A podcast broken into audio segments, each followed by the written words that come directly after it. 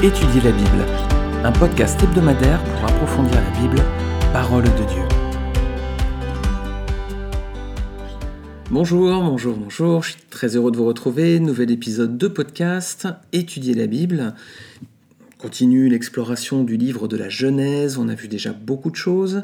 On arrive, on a vu la création du monde, déjà on a vu la personne de Dieu, on a vu euh, les enchaînements avec euh, la chute d'Adam et Ève, la rédemption promise, et puis ensuite on a vu Abel et Cain, on est venu jusqu'aux dinosaures, jusqu'à l'arche de Noé, voilà, on continue, là on est à présent dans la suite du déluge, donc euh, Noé dans son arche avec les animaux, et on est chapitre 8, et je vais lire ce chapitre en introduction.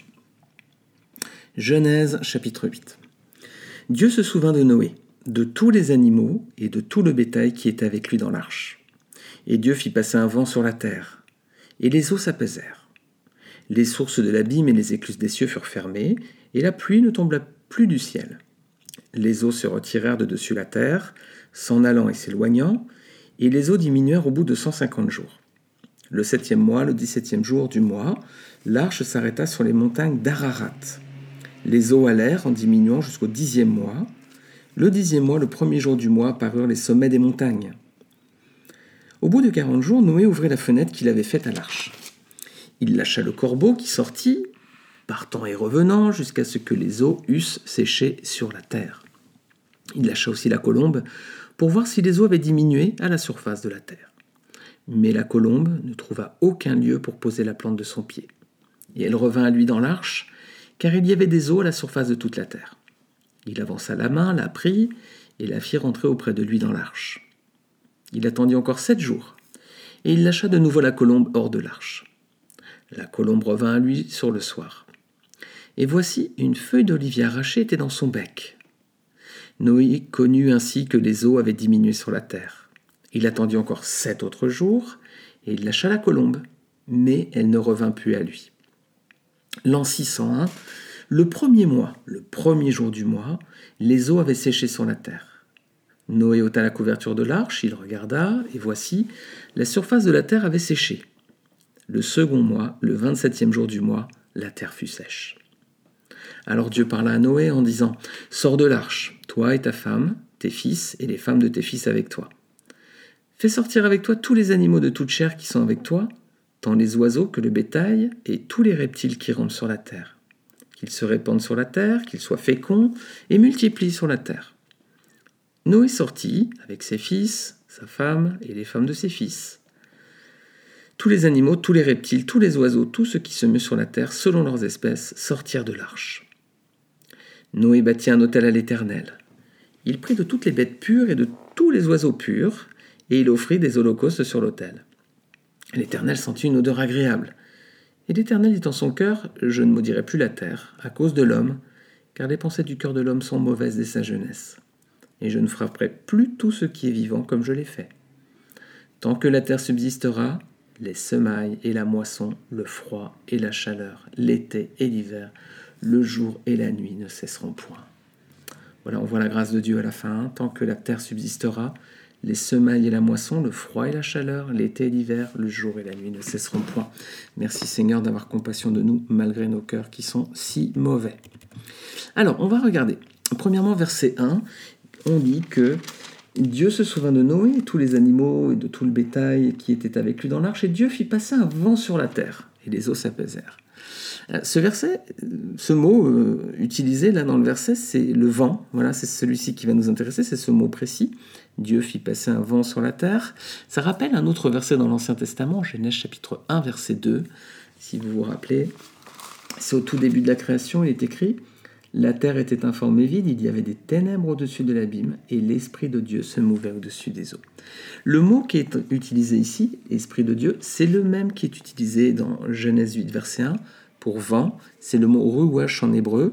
Je pardonnerai mon accent hébreu, je crois qu'il est très mauvais. Ruach, ça veut dire vent, souffle ou esprit. C'est le même mot, donc on voit encore l'esprit de Dieu, le vent là qui est là, qui est présent et qui, apaise là dans ce cas. Hein. Deux petits détails aussi. Verset 4, l'arche s'arrête le septième mois. Et verset 6, c'est au bout de 40 jours que Néo ouvrait la fenêtre. On avait vu la semaine dernière dans l'épisode précédent, numéro 10, la symbolique du 7 et du 40 qui était très présent, nombre 40, chiffre 7, très présent dans la Genèse et dans toute la Bible. Je vous renvoie à cet épisode de podcast, mais c'est amusant qu'on retrouve encore cette, mention ici. Alors Noé, donc il va euh, maintenant voir si euh, les conditions sont réunies. Donc pour savoir si l'eau a baissé pour sortir, il va envoyer deux animaux. On pense souvent à la colombe, mais euh, vous avez vu qu'un premier animal, c'est le corbeau. Il envoie premièrement le corbeau et deuxièmement la colombe. Alors, sur la colombe, combien de fois Noé a-t-il envoyé la colombe? Trois fois, versets 8, 10 et 12. À quel intervalle? Sept jours. Toujours cette symbolique, et là encore je vous revois à l'épisode 10, symbolique du 3 qui représente la Trinité, symbolique du 7 qui représente la perfection de Dieu. Cette colombe, c'est pas la première de la Bible. Enfin là, c'est la première plutôt. Il y en aura une autre un petit peu plus tard, c'est au baptême de Jésus. Hein. Quand euh, Jésus est baptisé, on a une colombe qui descend, c'est le Saint-Esprit hein, qui descend sur lui, Matthieu chapitre 3, versets 13 à 17. Le Saint-Esprit qui descend alors sous la forme d'une colombe lors du baptême du Rédempteur de l'humanité. La colombe est également cet animal euh, présent hein, dans les moments importants. Là, on a deux images entre les deux. Donc, euh, on avait vu l'autre fois aussi que le, déluge, hein, avec euh, l'arche qui préfigurait la croix de Christ, hein, elle est en bois, il y a trois étages, etc. Il y a plusieurs, symboles là encore. À votre avis, pourquoi Noé il envoie d'abord un corbeau puis ensuite une colombe? Pourquoi d'abord un corbeau et ensuite une colombe? Pourquoi voilà ces deux animaux là bah, premièrement, pourquoi un corbeau déjà? Bah, De quoi se nourrit un corbeau? De la charogne, des animaux morts. Hein. on imagine facilement l'état de la création après le déluge. Vous savez, il y avait beaucoup de morts, hein, des hommes et des animaux, hein, donc il devait y avoir des mauvaises odeurs, il devait y avoir de la, putréfaction, pardon pour ces détails, mais c'est ce qui devait se passer. Donc, euh, verset 7, le corbeau, il part en premier, et lorsqu'il revient plus, c'est un signal pour euh, Noé. ça veut dire qu'il a trouvé de la nourriture, c'est un animal qui se nourrit de, chair morte. Donc pour Noé, l'envoyer en premier, ça voulait dire qu'à partir du moment, tant qu'il revenait, il n'avait pas de nourriture. Et à partir du moment où il revenait, c'est-à-dire que les eaux avaient séché parce qu'il y avait des cadavres.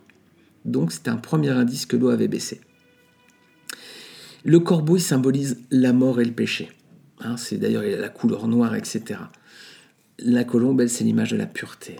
Et c'est elle qui va être envoyée ensuite parce qu'elle, elle ne se nourrit pas de charogne. Donc euh, lorsque le corbeau ne revient plus, c'est qu'il est en train de manger les cadavres.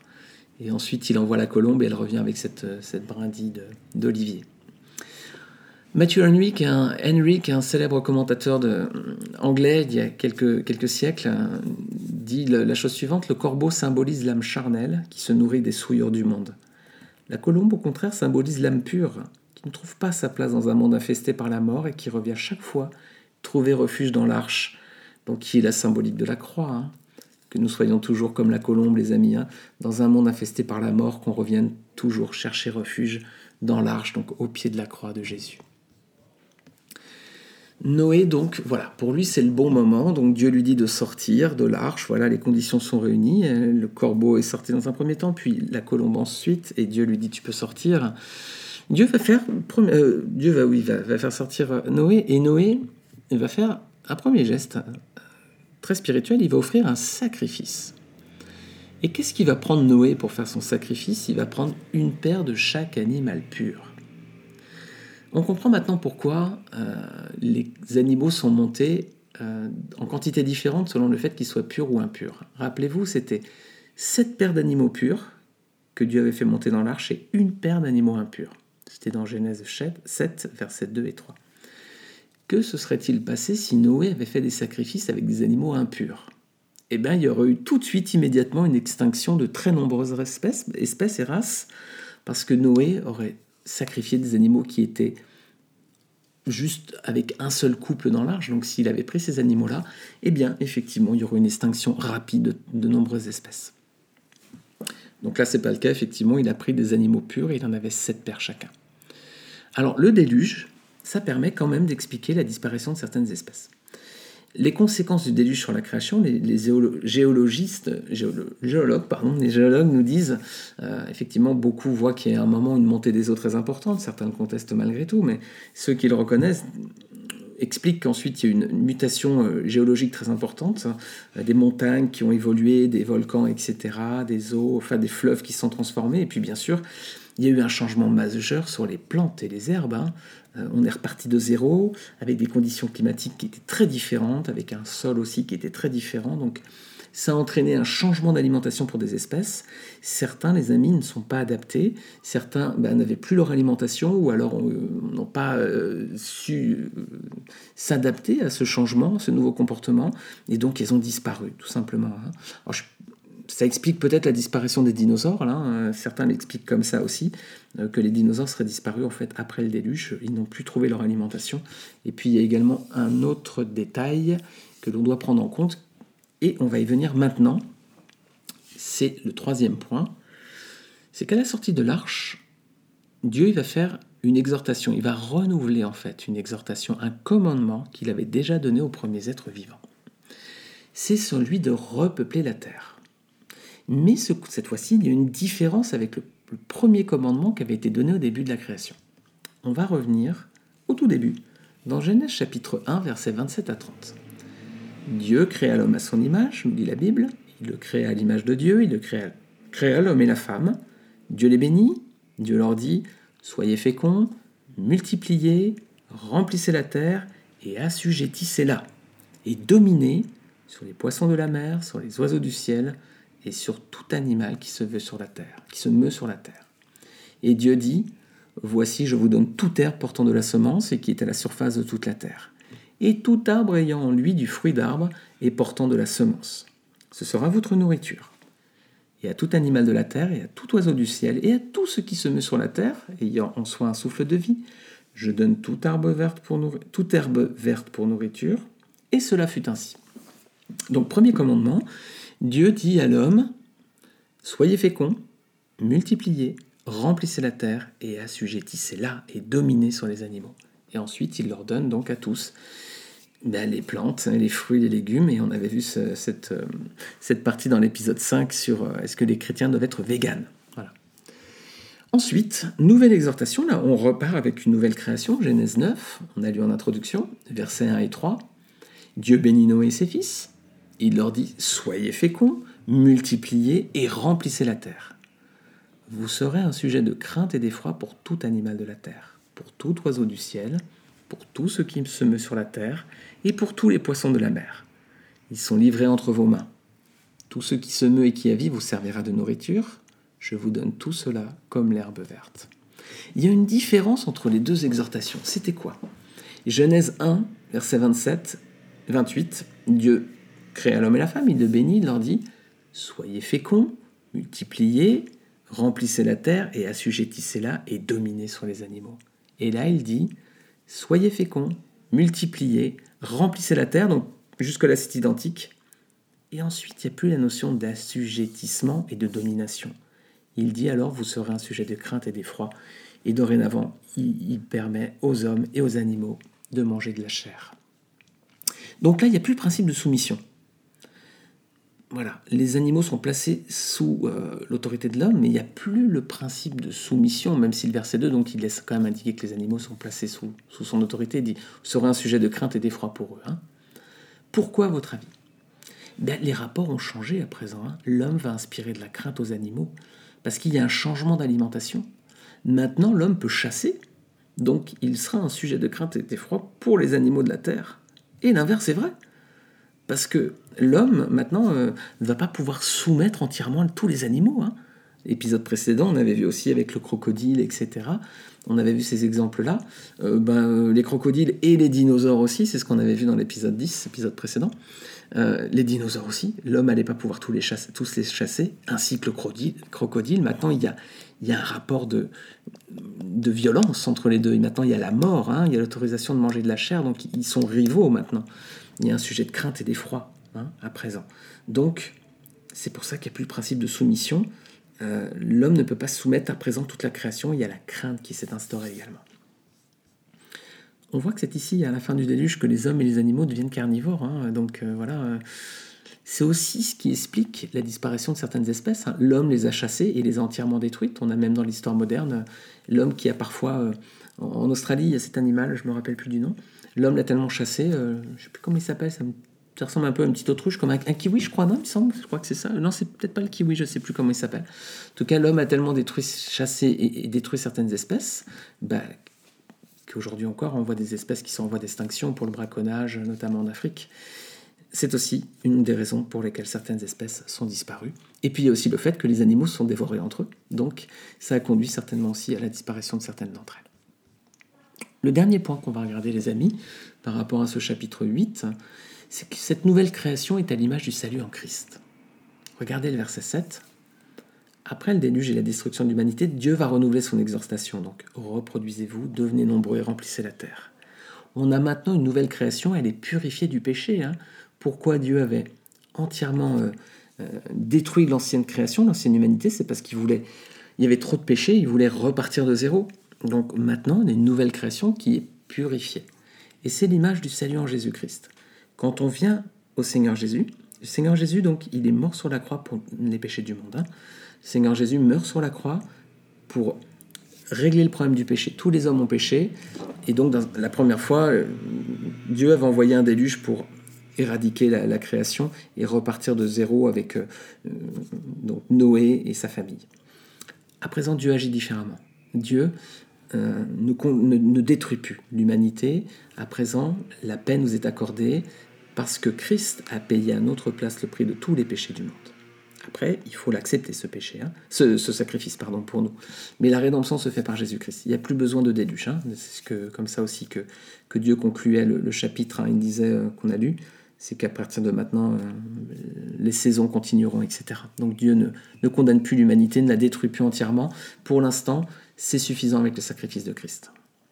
Et bien justement, quand on vient au Seigneur, quand on fait la paix avec Dieu par Jésus-Christ, c'est aussi un nouveau départ. C'est une nouvelle vie qu'on redémarre qui se veut sans péché à présent. Hein. Avec Noé, il y a une nouvelle création. Avec Jésus, nous sommes une nouvelle créature, mes amis. Avec Noé, il y avait une nouvelle création. Avec Jésus, nous sommes une nouvelle créature. On doit repartir de zéro. On a la vie purifiée du péché à présent. Il faut plus recommencer. Mais pour, c'est comme à l'époque du déluge, bah, le péché et la mort vont continuer à être présents. Hein. On va voir qu'il y aura la mort avec les animaux. On va voir que le péché va revenir très vite. Hein.